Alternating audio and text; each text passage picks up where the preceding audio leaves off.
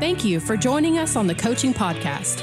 As part of the Send Network, we are passionate about equipping church planters to live out the call God has placed on their lives. Join us as we talk through healthy coaching practices and why every church planter needs one. Here's your host, Dino Senesi. Hello, everybody. Welcome to the Church Planter Coaching Podcast. My name is Dino Senesi, and I am the Director of Coaching for the Send Network. And uh, I am happy to have some very good friends with me today, as well as some coaches and church planters. And that is Matthew and Heather Bond uh, from Vancouver, and specifically from Vancouver Island. Hello, Matthew and Heather. Hey, good morning. And it is good morning there because it is like 7:30 a.m. Matthew's in his PJs, and uh, they've been willing to cut out uh, uh, a, a, early morning time to be able to be a guest on the podcast. And so, uh, Heather, tell us a little bit about your family. We have two boys. They are 18 and 16. Mm-hmm. Ethan is our oldest. He's grade 12. He's going to graduate from high school this year and is planning to attend Liberty University in the fall. And Joseph is 16 and he is grade 10 and uh, has some lofty ambitions of great adventures in the future. Well, adventure is kind of the theme of your family. And uh, so I know you're enjoying those boys, and Liberty University is going to be a great experience. Yes, we're looking forward to it. Yeah, and yet he's far, far away from mom. Yes, mom just took a uh, another job uh, as just a way to meet new people, but the income from that job goes straight into savings to buy airline tickets. Oh, okay. Well, that'll be that'll be super. That'll be good. And uh, Matthew, what's going on in your world? Well, we're getting ready for uh, big Easter celebration and outreach opportunities. And then uh, we're also planning for our mission teams coming up this summer and this spring to help us to reach out to uh, our area. And so, of course, we've got a lot of coaching going on here in Vancouver and Vancouver Island. So we're excited about that. Yeah, very good. How many groups are coming this summer? I think we have five or six that are coming this this year, maybe a little bit more. Uh, just uh, trying to finalize everything. It's kind of tough sometimes. Yeah, and that's a lot of hard work. That's labor intensive. I used to host groups in New Orleans, and and uh, uh, that's a big week, isn't it? Yes, especially with with Heather working and doing that extra job, it uh, uh puts a lot of pressure on me to do a good job as well. Yeah, so you don't you don't have uh, your right hand church planner beside you. That's right, exactly. so the team's operating differently. Well, tell a, a, quick version, Matthew and Heather. You can chime in too, but but uh, tell tell tell us about God's call. How how did you get from? Uh, sounds like Texas was your stop before Vancouver. So how did that work, Matthew? That's right. Um, everything was just clicking right along in Tennessee, uh, doing youth ministry, and uh, thought that that would be the place for us to grow up and, and raise our family. And but God just put something on our heart that was just saying, I, I want something more of you. And so we just spent some time praying. And I was trying to figure out seminary. I hadn't been to seminary and I'm trying to figure that out, how to stay in the context of ministry. But God just laid this audacious uh, dream on our hearts about going to seminary and leaving uh, everything behind. So we packed up and went to Texas and then the short version is I was in a class in uh, at Southwestern Seminary um, about, and a professor came in to talk about a trip to Vancouver, and uh, I I just told Heather I've got to go. And from that trip, it just broke my heart for Vancouver and the people. And then God even took us on a even a different journey of, of bringing us to Vancouver Island, which is a hour and a half ferry ride away from Vancouver. Mm-hmm. And so that's where we're planting a church now. And and hope with God's grace just to continue to plant churches here on the island. Yeah, very good. Ecclesia Church, right? That that is correct. Yes. Yeah. Yeah, very good. And Heather, uh, uh I read read your blogs, and and there's some things that you saw in Matthew that that kind of got you interested in him. Tell me a little bit about what you saw through the calling process.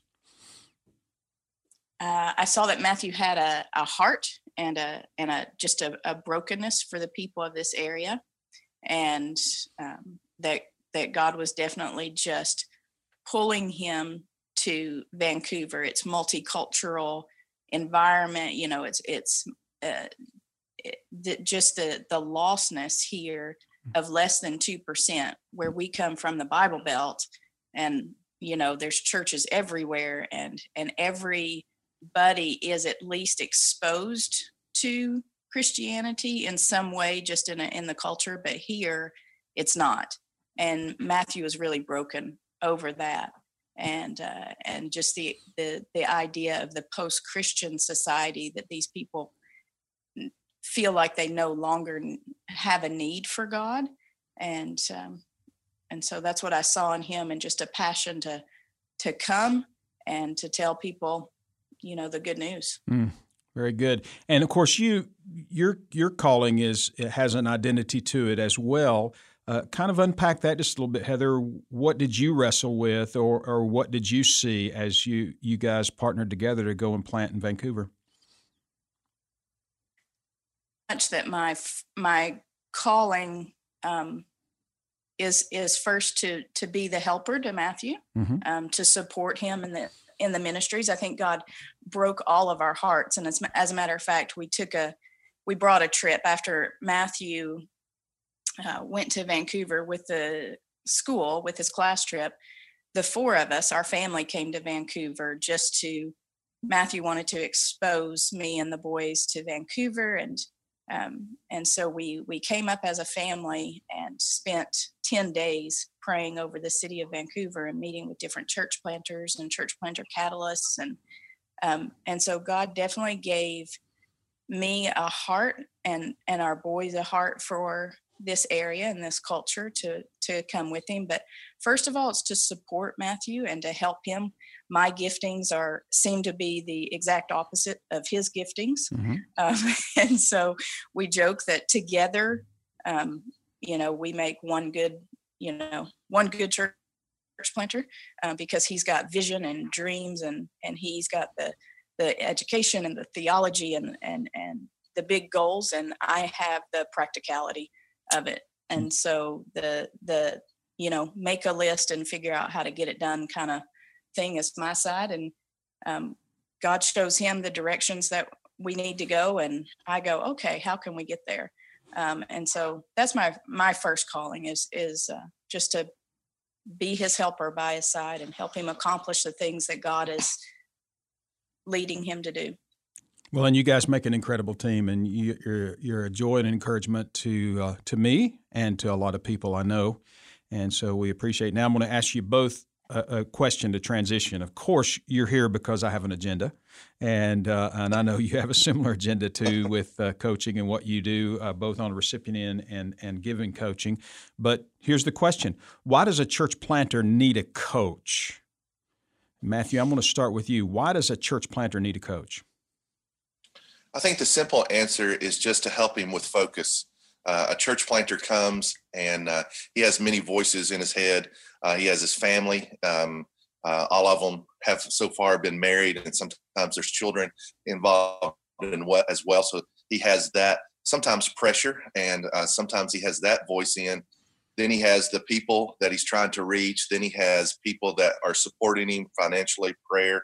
Sometimes that's a heavy burden of of jumping through hoops, so to speak, just for people to make sure that he's doing what he says he's doing. And so there's a lot of ideas. Then even in there, there's there's the latest book or the latest blog or the latest whatever video podcast, whatever. And so he has all these voices in him, and sometimes it can be uh, suffocating, and and nothing gets done because there's so much pressure going on, and then so many voices. So a coach really helps uh, quieten those voices down a little bit and helps the the the church planter to focus on things. So things can be accomplished. And and that's the big part. Things need to be accomplished for a church planter to be successful but not only in the ministry but within family within his spiritual life as well. So uh, definitely needs a coach to help um, with a multifaceted part of, of being a church planter very good. And Heather, I want to give you the same question. What, uh, why does a church planter need a coach from your perspective? I totally agree. I think it all comes back to focus um, and to f- be able to focus in on what God is telling him to do. Um, and it needs to be um, the coach for a church planter is a separate non-involved person so so the coach he's he doesn't um, he doesn't have an agenda for that church planter's church plant. Does that make sense? Um, yes. he's not financially invested. He's not you know uh, physically or emotionally invested. He's there to help the planter listen to what god is telling him to do. And church planters by nature um, have to be a bit crazy, um, a bit ADHD, a bit hmm. adventurous, um, uh, you know, very entrepreneurial, and therefore their brains tend to bounce in 10 billion directions at once.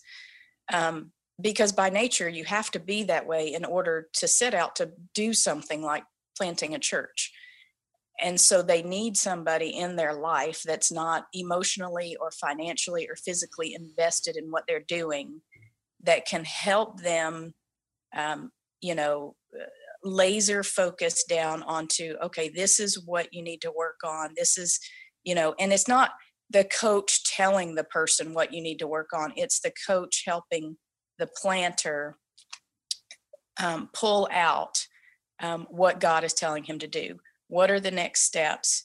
And what do you need to do to accomplish what God has asked you to do? Um, and so it's it's just that that focusing.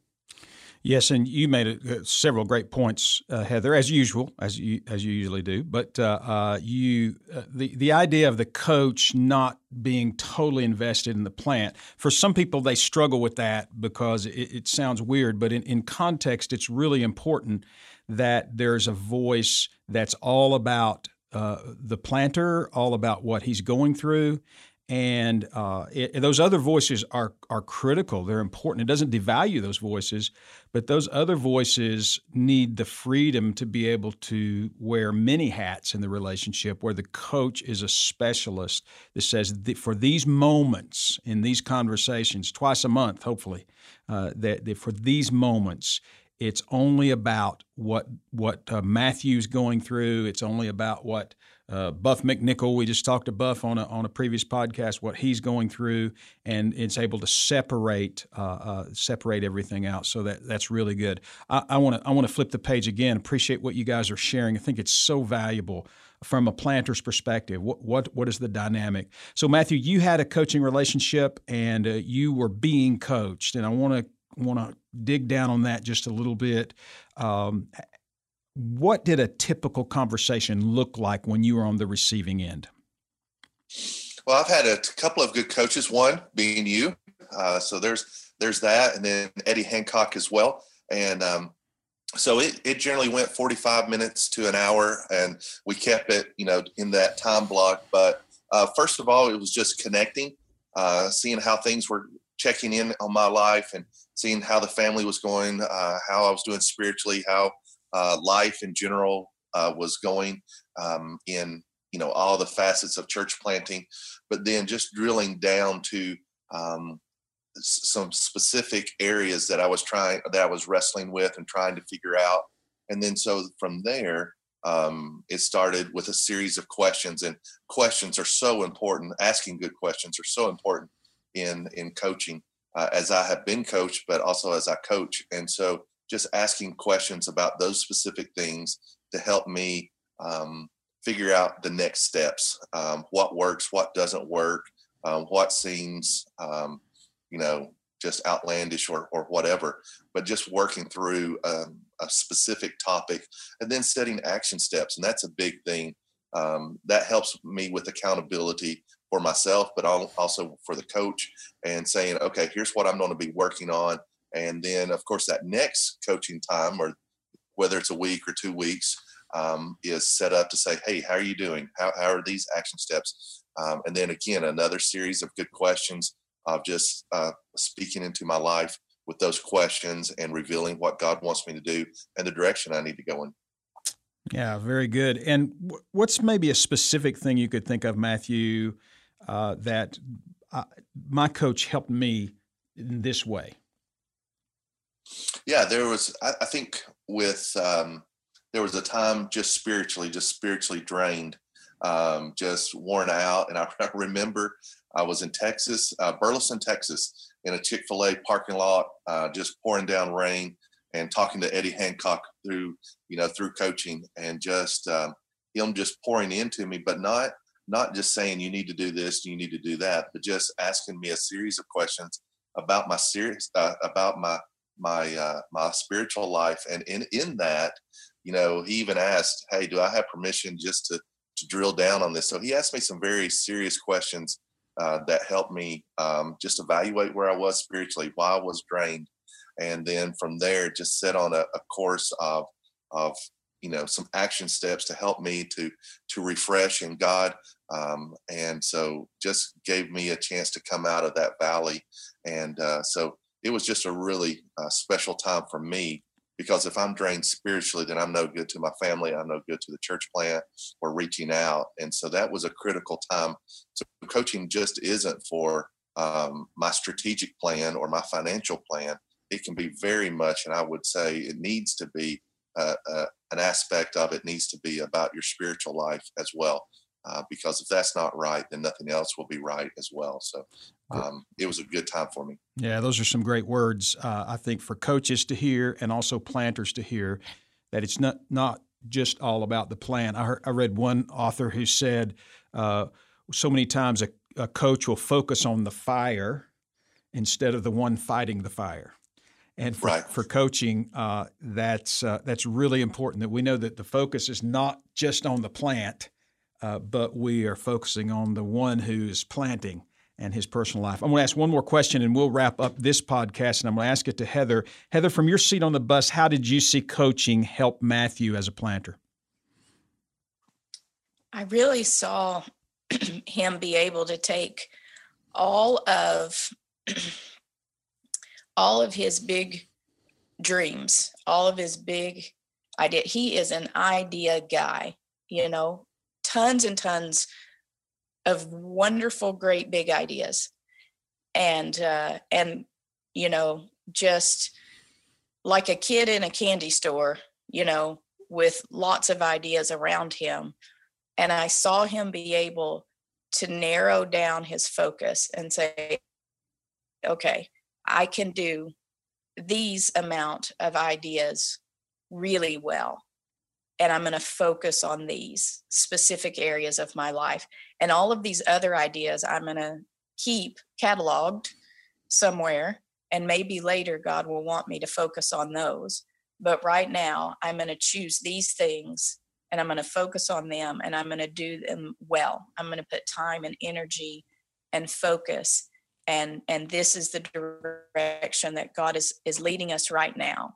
And I, and I just saw him be able to to do that and to actually get more accomplished uh, because he wasn't distracted by so many you know other things. Very good. Well, we're going to wrap up for this one, and just appreciate you guys, your heart, your your your authenticity, and and as as people listen, as coaches listen, I know they'll be encouraged. As planters listen, they'll be encouraged. If you're a church planter and you're listening uh, today, uh, and you're looking for a coach, you're looking for this type of relationship that that you that that sits in the parking lot with you there via via phone and challenges you on your relationship with Jesus and challenges you on your next steps in your in your church planting efforts. Then talk to your church planter catalyst or uh, talk to your Send City missionary, and they'll be able to give you some steps and hopefully get you assigned. Uh, and if you're in Vancouver, Matthew Bond is the coaching champion. We're going to talk about that a little bit later. Uh, but uh, there'll be someone you can talk to, and the Catalyst and the Send City missionary will get you uh, connected with a coach. Until the next time on the Church Planter Coaching Podcast, keep coaching. You have been listening to the Coaching Podcast, a resource of the North American Mission Board. Are you a church planner in need of a coach? Visit namb.net slash coaching to learn more.